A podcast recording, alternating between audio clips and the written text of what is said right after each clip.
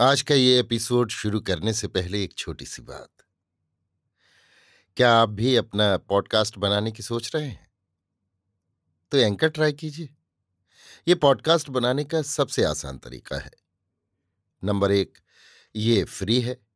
Number दो, इसमें कई सारे ऐसे टूल्स हैं जो आपको अपने फ़ोन और कंप्यूटर पर रिकॉर्ड और एडिट करने की फैसिलिटी देते हैं। नंबर तीन आप अपने पॉडकास्ट को डिस्ट्रीब्यूट भी कर सकते हैं, जिससे इसे स्पॉटिफाई और दूसरे प्लेटफॉर्म पर सुना जा सके। तो डाउनलोड कीजिए फ्री एंकर ऐप या विज़िट कीजिए एंकर डॉट एफ़ पर अपना पॉडकास्ट स्टार्ट करने के लिए। ये तो थी एक छोटी सी जानकारी, और अब शुरू करते हैं एपिसोड का सिलसिला। तो आज के एपिसोड में।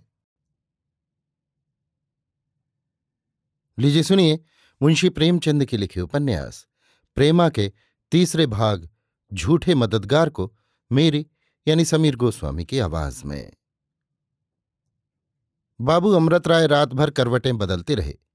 ज्यो ज्यो उन्होंने अपने नए इरादों और नई उमंगों पर विचार किया त्यों त्यों उनका दिल और भी दृढ़ होता गया और भोर होते होते देशभक्ति का जोश उनके दिल में लहरें मारने लगा।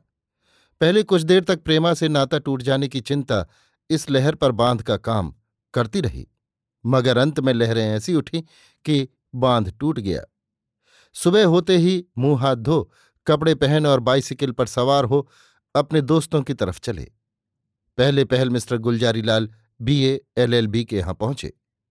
ये वकील साहब बड़े उपकारी मनुष्य थे और सामाजिक सुधार का बड़ा पक्ष करते थे। उन्होंने जब अमृत राय के इरादे और उनके पूरे होने की कल्पनाएँ सुनी तो बहुत खुश हुए और बोले आप मेरी ओर से निश्चिंत रहिए और मुझे अपना हितैषी समझिए। मुझे बहुत हर्ष हुआ कि हमारे शहर में आप जैसे योग्य पुरुष ने इस भारी बोझ को अपने सर लिया। आप जो काम चाहे मुझे सौंप दीजिए। मैं उसको अवश्य पूरा करूँगा और उसमें अपनी बड़ाई समझूँगा। अमृत राय वकील साहब की बातों पर लट्टू हो गए। उन्होंने सच्चे दिल से उनको धन्यवाद दिया और कहा कि मैं शहर में एक सामाजिक सुधार की सभा स्थापित करना चाहता हूँ। वकील साहब इस बात पर उछल पड़े और कहा कि आप मुझे उस सभा का सदस्य और हित चिंतक समझें। मैं उसकी मदद दिलोजान से करूँगा। अमृत राय इस अच्छे सगुन पर प्रसन्न होते हुए दाननाथ के घर पहुँचे। हम पहले कह चुके हैं कि दाननाथ उनके सच्चे दोस्तों में थे। वे इनको देखते ही बड़े आदर से उठ खड़े हुए और पूछा, क्यों भाई, क्या इरादे हैं? अमृत राय ने बहुत गंभीरता से जवाब दिया, मैं अपने इरादे आप पर प्रकट कर चुका हूँ और आप जानते हैं कि मैं जो कुछ कहता हूँ, वो कर दिखाता हूँ। बस, मैं आपके पास केवल इतना पूछने के लिए आया हूँ कि आप इस शुभ कार्य में मेरी कुछ मदद करेंगे या नहीं। दाननाथ सामाजिक सुधार को पसंद करता था, मगर उसके लिए हानि या बदनामी लेना नहीं चाहता था। फिर इस वक्त तो वो लाला बद्री प्रसाद का कृपा पात्र भी बनना चाहता था, इसलिए उसने जवाब दिया, अमृत राय, तुम जानते हो कि मैं हर काम में तुम्हारा साथ देने को तैयार हूँ। रुपया, पैसा, समय सभी में सहायता करूँगा। मगर छिपे छिपे। अभी मैं इस सभा में खुल्लम खुल्ला, सम्मिलित होकर नुकसान उठाना उचित नहीं समझता। विशेष इस कारण से कि मेरे सम्मिलित होने से सभा को कोई बल नहीं पहुंचेगा। बाबू अमृत राय ने अधिक वाद विवाद करना अनुचित समझा। इसमें संदेह नहीं कि उनकी दाननाथ से बहुत आशा थी, मगर इस समय वो यहाँ बहुत न ठहरे और सीधे मिस्टर आर बी शर्मा के स्थान पर पहुँचे। पंडित जी अपनी ऊँची पदवी और विद्या के लिए प्रसिद्ध थे। जब अमृत राय ने उनसे सभा संबंधी बातें की तो बहुत खुश हुए। उन्होंने अमृत राय को गले लगा लिया और बोले, मिस्टर अमृत राय, तुमने मुझे सस्ते में छोड़ दिया। मैं खुद कई दिन से इन्हीं बातों के सोच विचार में डूबा हुआ हूँ। आपने मेरे सर से बोझ उतार लिया। जैसी योग्यता इस काम करने की आप में है, वो मुझमें नाम को भी नहीं। मैं इस सभा का मेंबर हूँ। बाबू अमृत राय को पंडित जी से इतनी आशा न थी। उन्होंने सोचा था कि अगर पंडित जी इस काम को पसंद भी करेंगे तो खुल्लम खुल्ला शरीक होते झिझकेंगे। मगर पंडित जी की बातों ने उनका दिल बहुत बढ़ा दिया। यहाँ से निकले तो वो अपनी ही आँखों में दो इंच ऊँचे मालूम होते थे। अपनी अर्थ सिद्धि के नशे में झूमते, झामते और मूछों पर ताव देते एन बी अगरवाला साहब की सेवा में पहुँचे। मिस्टर अगरवाला अंग्रेज़ी और संस्कृत के पंडित थे। व्याख्यान देने में भी निपुण थे और शहर में सब उनका आदर करते थे। उन्होंने भी अमृत राय की सहायता करने का वादा किया और इस सभा का ज्वाइंट सेक्रेटरी होना स्वीकार किया। खुलासा ये कि नौ बजते बजते अमृत राय सारे शहर के प्रसिद्ध और नई रोशनी वाले पुरुषों से मिलाए और ऐसा कोई न था जिसने उनके इरादे की प्रशंसा न की हो या सहायता करने का वादा न किया हो। जलसे का समय चार बजे शाम को नियत किया गया। दिन के दो बजे से अमृत राय के बंगले पर जलसे की तैयारियाँ होने लगी। फर्श बिछाए गए, छत में झाड़ फानूस और हाणियाँ लटकाई गईं। मेज और कुर्सियाँ सजाकर धरी गईं और सभासदों के लिए खाने पीने का भी प्रबंध किया गया। अमृत राय ने सभा के लिए एक नियमावली बनाई। एक व्याख्यान लिखा और इन कामों को पूरा करके मेंबरों की राह देखने लगे। दो बज गए, तीन बज गए, मगर कोई ना आया।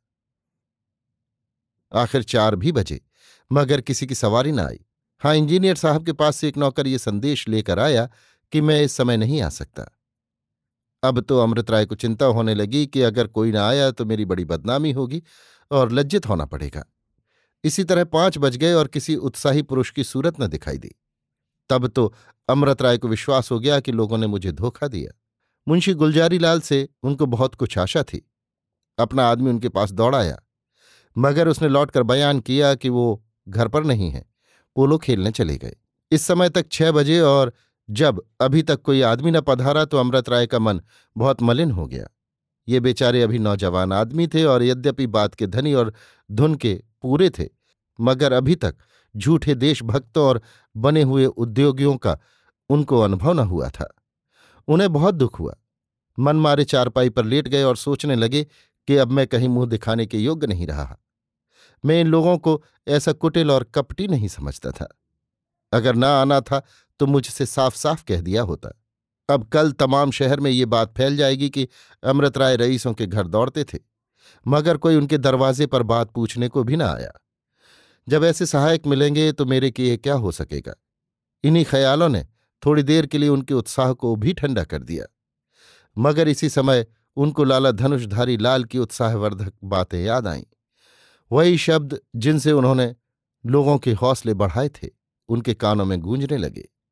मित्रों, अगर जाति की उन्नति चाहते हो तो उस पर सर्वस्व अर्पण कर दो।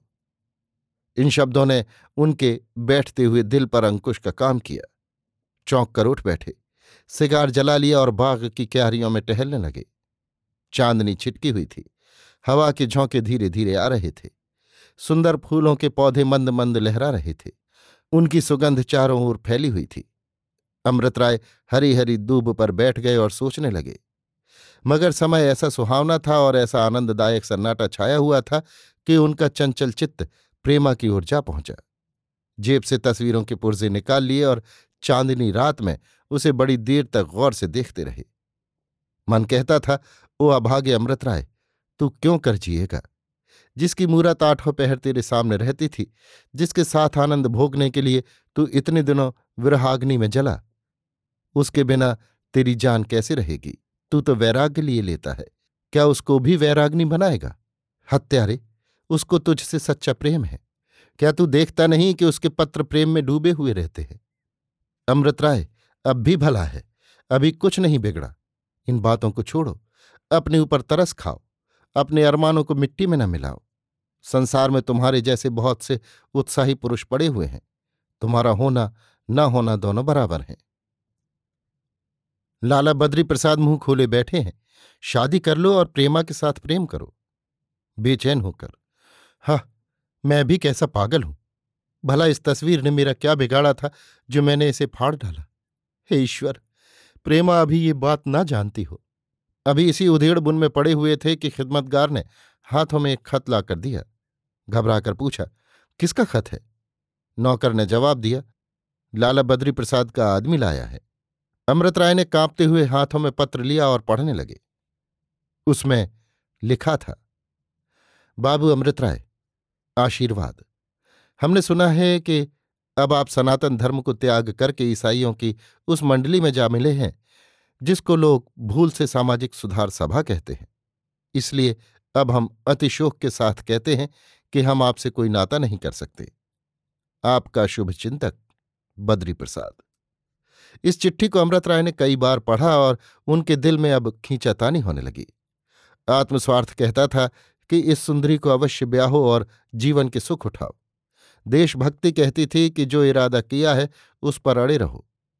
अपना स्वार्थ तो सभी चाहते हैं, तुम दूसरों का स्वार्थ करो। इस अनित्य जीवन को व्यतीत करने का इससे अच्छा कोई ढंग नहीं है। कोई पंद्रह मिनट तक ये लड़ाई होती रही। इसका निर्णय केवल दो अक्षर लिखने पर था। देशभक्त ने आत्मस्वार्थ को परास्त कर दिया था। आखिर वहाँ से उठकर कमरे में गए और कई कागज़ खराब करने के बाद ये पत्र लिखा। महाशय प्रणाम। कृपा पत्र आया पढ़कर बहुत दुख हुआ। आपने मेरी बहुत दिनों से बंधी हुई आशा तोड़ दी। खैर, जैसा आप उचित समझें, वैसा करें। मैंने जब से होश संभाला, तब से मैं बराबर सामाजिक सुधार का पक्ष करता आया हूँ। मुझे विश्वास है कि हमारे देश की उन्नति का इसके सिवाय और कोई उपाय नहीं है। आप जिसको सनातन धर्म समझे हुए बैठे हैं, वो अविद्या और असभ्यता का प्रत्यक्ष स्वरूप है। आपका कृपाकांक्षी अमृत राय। अभी आप सुन रहे थे मुंशी प्रेमचंद के लिखे उपन्यास, प्रेमा के तीसरे भाग झूठे मददगार को मेरी यानी समीर गोस्वामी की आवाज़ में।